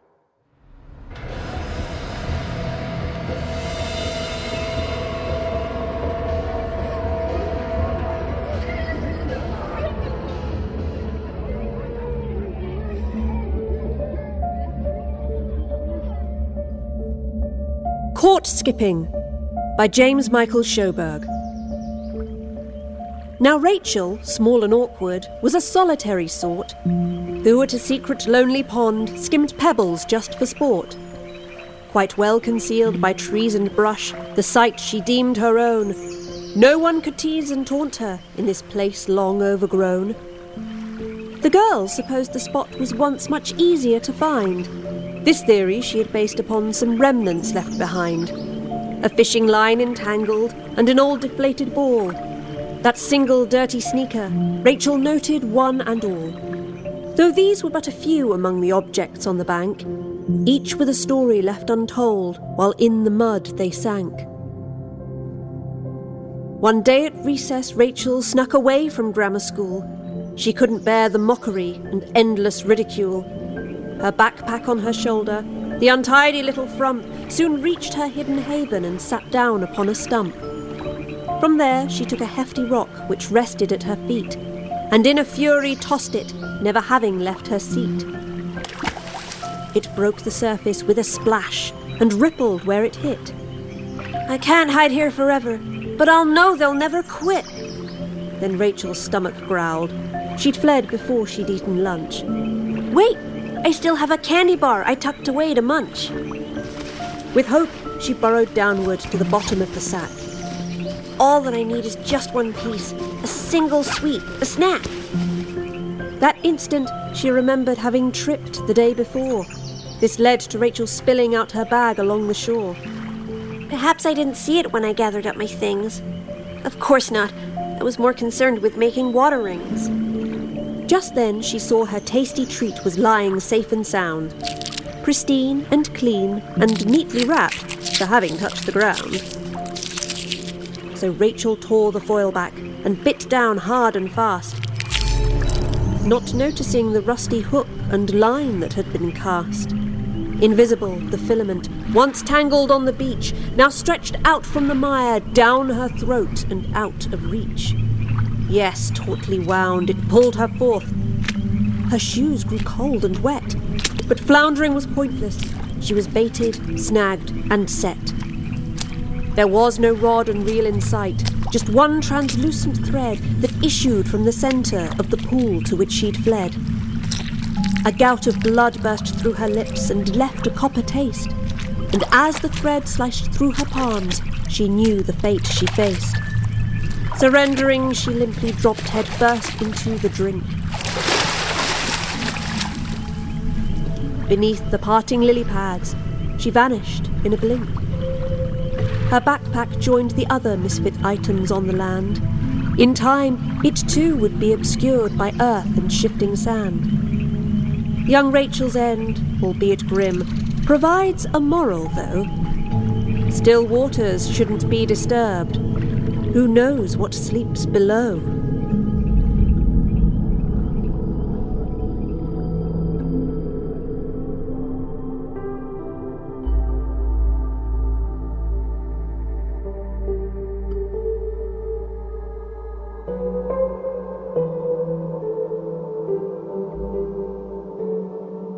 The Man Cave by Manen Lyset.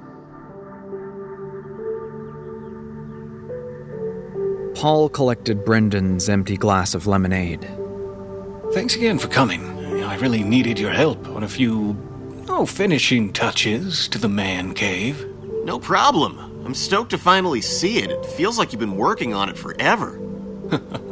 Only about a year, you know, in my free time. Labor's not so bad, but getting the material has been murder. Oh, I hear you there. It took me months to find a marble floor the missus would agree on. At least you've only got yourself to please, am I right? no wifey in the man cave. Brendan was looking forward to Paul's man cave. The only friend who'd seen it so far was Sylvan. Last they'd spoken, he was on his way to help with the wiring. Brendan hadn't had a chance to ask him how it had gone yet, but Sylvan was a fine electrician, so he had no doubt he'd done a great job. Finally, their friend group would have a place where they could get away from the wives and enjoy a cold beer and play darts and pool and fart and watch the game on the weekends. No nagging, no questions, just pure, manly testosterone. Paul reached for the basement door, smiling apologetically. Mind your step. It's a little dark going down. I really need to add a light switch at the top of the stairs. He opened the door, and indeed, it was pitch black. Brendan wasn't too fussed. He simply held the handrail and took the stairs one at a time. As he descended, he could hear some sort of hissing or whirring noise below, like big industrial fans. Maybe to dry the paint? About halfway down, he noticed the handrail becoming thinner. He thought nothing of it. Paul wasn't the handiest of handymen, and he figured he'd miscut the wood. A rookie move, but harmless. Brendan's foot landed on a strangely squishy step. He pulled his leg up and blurted out a quick apology, thinking he'd stepped on Paul's cat. It was silent, so he prodded the step tentatively and found a flat, catless surface that gushed when pressure was applied, like a waterlogged plank. Oh, jeez. Did the basement flood? Somewhere in the darkness, Paul answered. Hey, hang on, let me get the light. Each step down was as vicious as the next. When Brendan reached the landing, he pawed around for a wall. His hand met something warm and sticky that thumped against his skin, like the feeling of a baby kicking in its mother's womb. What the? The lights turned on, and the room was bathed in reds and beiges. Brendan's mind began to feel a little fuzzy. Welcome to my man cave. Brendan couldn't make sense of what he was seeing at first. The walls were coated in some sort of leathery tarp with red, glowing strings branching out in every direction like intricate neon lights. He could hear deep, bassy, reverberating thumps like drums playing in surround sound. There was a dart game in the corner, but the circle was small, and the spaces seemed to be made of alternating hairy and bald spots. At the very center, at the bullseye, was an eye, blinking, twisting up and down, wide with horror. He could see ribs sticking out of the fleshy walls, DVD box sets wedged carefully between them. There were at least ten, maybe more of these. The basement temperature was perfect, exactly the temperature of a human body. The faces started to come into focus. They were warped and stretched beyond recognition.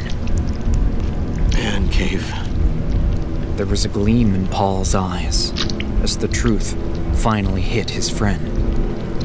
Brendan stuttered, stepping back. The edges of his vision darkened. Why did you invite me? Paul grinned and reached for a pair of garden shears. I needed a few extra pieces. You know. Pit.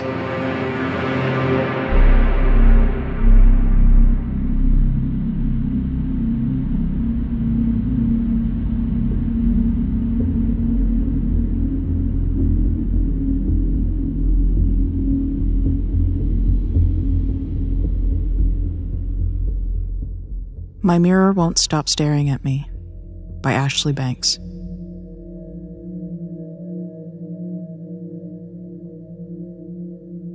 My mirror won't stop staring at me. It fixes on me with my own hazel eyes, a silent and unwavering horror behind them. The eyes are wide, unblinking, pupils dilated like an expanding black hole that I might fall into if I lean too far forward. I back away slowly. I can feel my own eyes widening in fear, mimicking my reflected doppelganger. I back out through the doorway, never turning my back, never taking my eyes off the mirror. I slowly shut the door. But it's not long until I'm back in the room. I can't keep away. I first noticed it a few weeks ago. Other mirrors are fine, simply showing me my own reflection, unaltered. It's just my mirror that seems to fix the reflected eyes determinedly on me. Never looking away, always widened, always dilated like my own eyes are screaming at me. I've tried turning my head slightly to the side, watching out of the corner of my eye as my reflection mimics me. But the eyes remained focused directly on me. I invited a friend over, asked her to look into my mirror. Did anything seem odd about it to her? I was horrified to realize that when she looked into my mirror, her reflection fixed on me as well. The confusion and concern were there, but her eyes were tinged with an unwavering focus. I suddenly laughed nervously, telling her I was just kidding and didn't I fool you? rushing her hurriedly out of my room. I've been staring and staring back at my mirror for hours now, trying to catch it unawares, tilting my head this way and that, turning off the lights, checking different sections of the mirror itself. And it's only now I realize with horror that my reflection isn't staring back at me. It's staring at something standing directly behind me.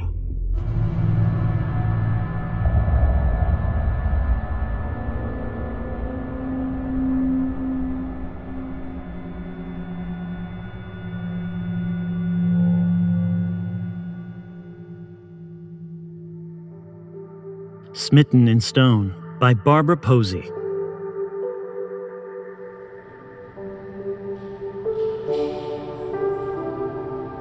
I met her here at the museum.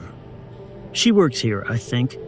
At any rate, she is always here when I come, and I've never seen her leave the front entrance. Oh, yes, okay, I watched. Couldn't catch her coming or going, though. I'm shy.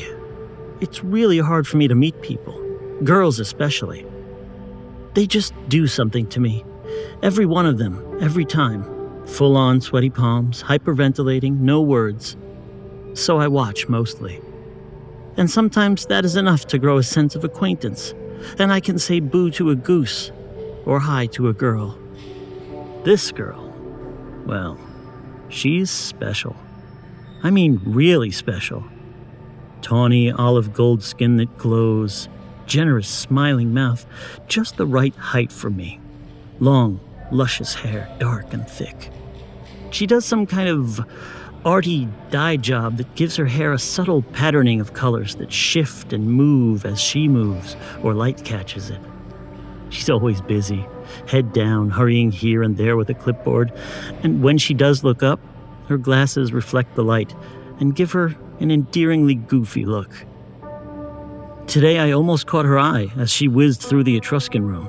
She stumbled then and dropped the clipboard, and I picked it up for her, and we talked and made a date. Me. I'm waiting in the Greco Roman wing for her to get off, wandering happily among the busts and pediments and statues there. It's been a long time since I got this far with a girl. And oh, this one is so special. I know I will take weeks with her, and I know her warm, husky voice will scream beautifully. The museum is empty now. Here she comes. She's in such a hurry. Her hair is flying around her face. She's taking off her glasses. And her eyes. I wonder how many of the other statues here are like me.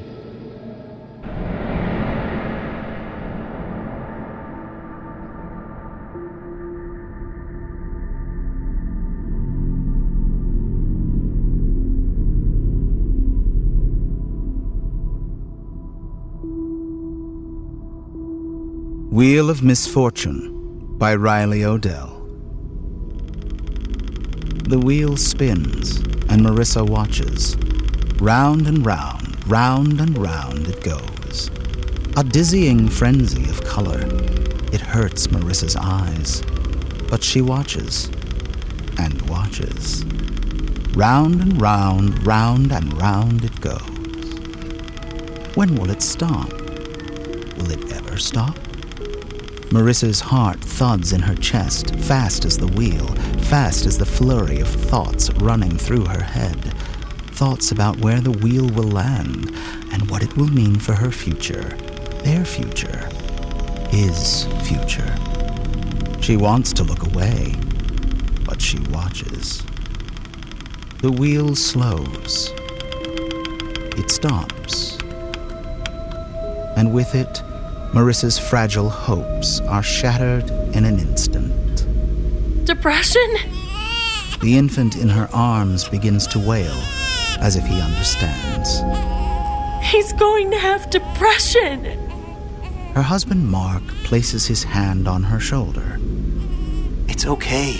Look at the wheel. It could have landed on cancer or AIDS. Depression is treatable. Everything's going to turn out fine. Marissa nods, wiping away tears from her eyes. You're right. Of course, you're right. Mark and Marissa leave the hospital with smiles on their faces. The parents always smile when they leave. Dr. Harris has delivered hundreds of babies. He's spun the wheel hundreds of times. He's seen it all. This one will be a social outcast. That one will turn to drugs. He'll be found lying dead in a roadside ditch like a piece of discarded trash at the age of 30. Those parents smiled too. They didn't know that in 30 years they'd be looking back and wondering where the time had gone. The wheel loves depression. It lands on that space more often than any other. Every time it happens, Harris imagines he can hear the cha-ching of a cash register at a pharmacy somewhere far away. He calls it the sound of life. Fourteen years later, the baby of Mark and Marissa decides he just can't fucking take it anymore and blows his brains across the wall of his bedroom like an art project.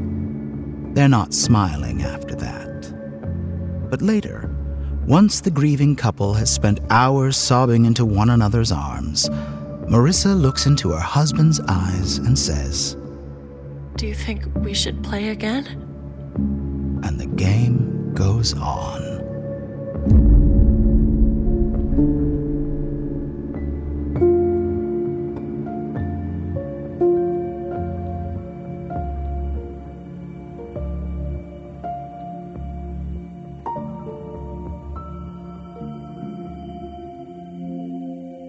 A Day at the Park by M. M. Kelley. Over here! A strawberry blonde boy flailed his arms to attract his quarterback's attention. The other boy stood in slack jawed awe as the football spiraled across the park to the blonde boy, hitting him square on the forehead. A shocked silence descended on both teams. The football bounced to the feet of an old man who'd been observing the game. The blond boy hit the ground like a sack of potatoes. The old man stumbled across the football in a mad dash to get to the boy. He checked his breathing, then shook his shoulders gently. You all right in there? Yeah, I think so. I guess the guys thought it was a gas. Laughter fluttered through the gathered mob of boys. The old man shook his head in disapproval, sympathy overtaken with momentary disgust. The boy shrugged. It's all right. Don't be so glum, Mr. Jacob. Jacob shook his shiny, slightly spotted head to clear the fog of his mind and helped the boy up with his wrinkly arms. Why don't you play with the girls? Take it easy for a little while. I'm sure they would enjoy your company. The boy ran back to the football game, diving for the ball almost immediately. Jacob sighed and returned to his post on the wrought iron bench. A few stray crows pecked the ground around him. The song of a few girls carried through the flowers and trees. Jacob leaned to the side. The children reminded him of himself, of his youth, of the children he never had. For all the years he'd spent in that park, the playful noises of children in the afternoon almost never changed. After retiring from the elementary school, this was the therapy he had to keep him young, to renew his zest for life. The children coughed and hacked intermittently, dropping passes and interrupting songs. The boys playing football slowed to a crawl. The girls' songs mellowed to a half hearted hum. One by one, they laid down in the grass. Jacob's zest faded once again. Retirement was just a cover. The ragged newspaper next to him reminded him of that. Negligence, bold front and center. His eyes were heavy with tears that he refused to let go his shoulders weighed down by all 20 of the children before him. A firm tug at the knee of Jacob's slacks brought his attention to the park. The blond boy looked up, his eyes graying. It's okay to let us go, Mr. Jacob. We know you didn't mean for the gas leak. One after another, they faded from sight. Once the last little girl was gone, Jacob let his tears flow. He would be back tomorrow and so would they.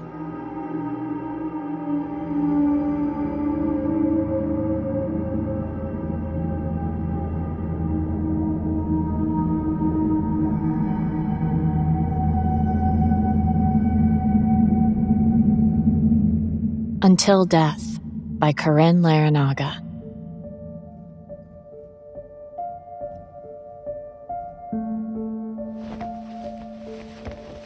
Get up! Get up! A sob escaped Paige's throat as she shook Adam's shoulders, but nothing she did could wake him. She closed her eyes and raked her hands through her thin hair, rocking on the edge of the mattress. Please. Please get up. But when she opened them again, nothing had changed. This wasn't the kind of nightmare she could leave behind come morning.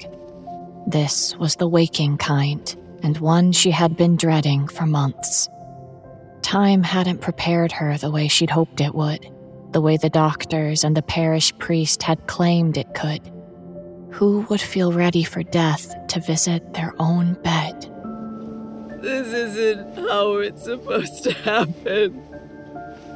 We're supposed to be together. Forever and for always. Remember? Adam didn't stir. She clawed her nails down her hollow cheekbones. That's why we made them change our vows. Until death wasn't for us. The last word faded into a sorrowful wail as Paige collapsed onto her husband. Her body trembled, shaking free the tears that welled up in her eyes, and she doubted she'd ever stop shivering. Seconds grew into minutes, which stretched into hours, and at last Paige knew what had to happen. Fate might not have chosen to take them together, but that didn't mean they'd have to be apart for long. Her mind drifted to the sleeping pills in the medicine cabinet and Adam's straight razor on the bathroom sink. But another idea struck her, one that wouldn't require her to leave his side even for a moment. Resting one hand on his chest and the other on her own, she leaned down to kiss him for the last time. Her lips lingered on his. No air moved between them. No breaths snuck in or out. Then, his heartbeat slowed beneath her fingertips. Slowed. Slowed. And stopped. Paige's tears stopped flowing. Adam's chest stopped moving. He rose from the bed and they surveyed the bodies they'd left behind, hers now hours cold. Hand in hand, together again they faded into the next life.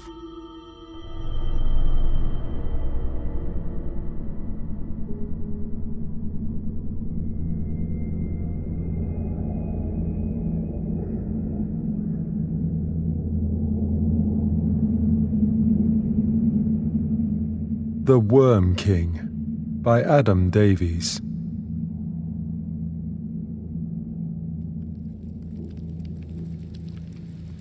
Worms are everywhere, all around us. If you went outside now and looked in your garden, you would find dozens, hundreds even. Scientists estimate that for every 26 kilograms of biomass of mammals above ground, there is a corresponding 330 kilograms of worm biomass below ground. They outweigh all mammalian life by around 12 to 1. Although they are simple creatures, you can teach a worm to find its way out of a maze by shining lights down the correct passages. If you cut a worm in half, each half grows into a new worm. If you take a worm that has been taught its way out of the maze and cut it in half, astonishingly, each half will now also know its way out of the maze. Even more incredible, if you mince up a worm that knows its way out of a maze and feed it to a different worm, that new worm will now also know its way out of the maze. a maze it has never seen or been near. Worms are amazing creatures. They operate a kind of cellular memory that has never been observed in any other creatures. Swiss scientists, wanting to know more about the astonishing properties of worms, laced the food of hundreds of earthworms with radioactive isotopes to allow them to trace these amazing creatures' underground paths and habits. They were shocked to discover that over time, every worm made its way to the same location, sometimes traveling hundreds of miles underground. Once they reached this point, all the worms seemed to begin to travel slowly in the same direction. This is how the Worm King was discovered. He tunnels underneath us, this king of worms, a pale giant, corpulent and stinking of the grave. He calls all his subjects to pay homage to him. They come, and with them they bring knowledge, for the monstrous Worm King devours them all. His knowledge and his power are always growing. Worms are simple creatures with simple minds, but consider grave worms, who devour first our eyes and then our brains as we lie rotting in the earth. Is it really nourishment they seek? No, they are the servants of the Worm King, sent to find out what we know. They use their unique cellular memory to take our thoughts and our memories back to their cruel master. To show the Worm King what the world above ground looks like. Over half the world's population have parasitic worms living inside their bodies already. Thread worms, pinworms, roundworms, hookworms, and whipworms are just some of the Worm King's troops already positioned against us. They squirm inside you, unseen and unknown. He lies beneath us, this Worm King, seeing what we see, knowing what we know. He grows jealous of the brightness and warmth of our world above ground. He plots and he schemes and he waits. He knows his time is soon at hand. He knows his assassins are in place. And he likes his 12 to 1 odds.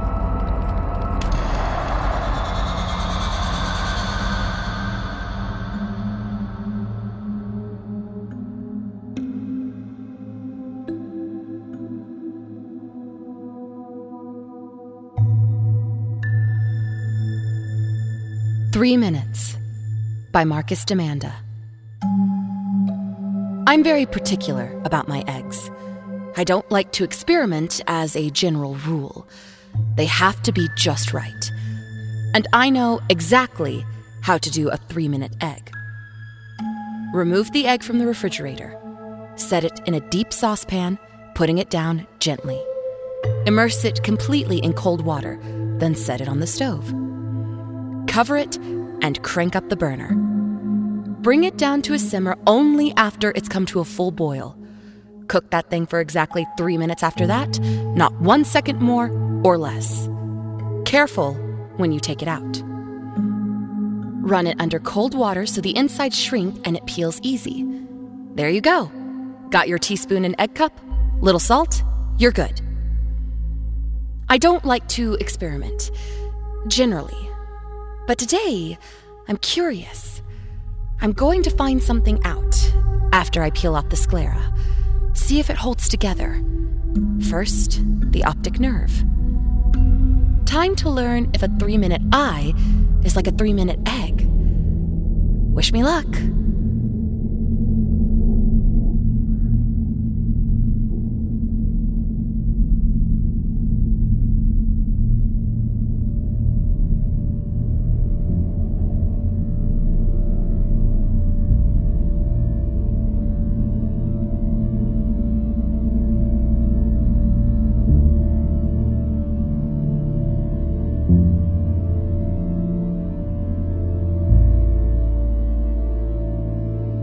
Suddenly Shocking, Volume 12, was produced by Jesse Cornett and Jeff Clement for the NoSleep Podcast.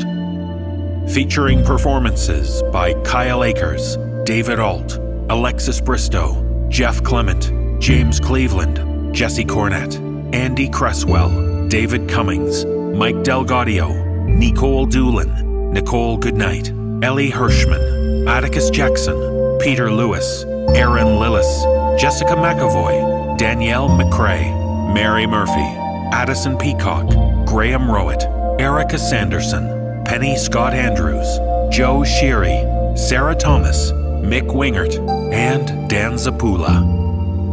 Musical score composed by Brandon Boone. Visit the NoSleepPodcast.com to learn more about our show and our season pass memberships. Thank you for listening to Suddenly Shocking, Volume 12.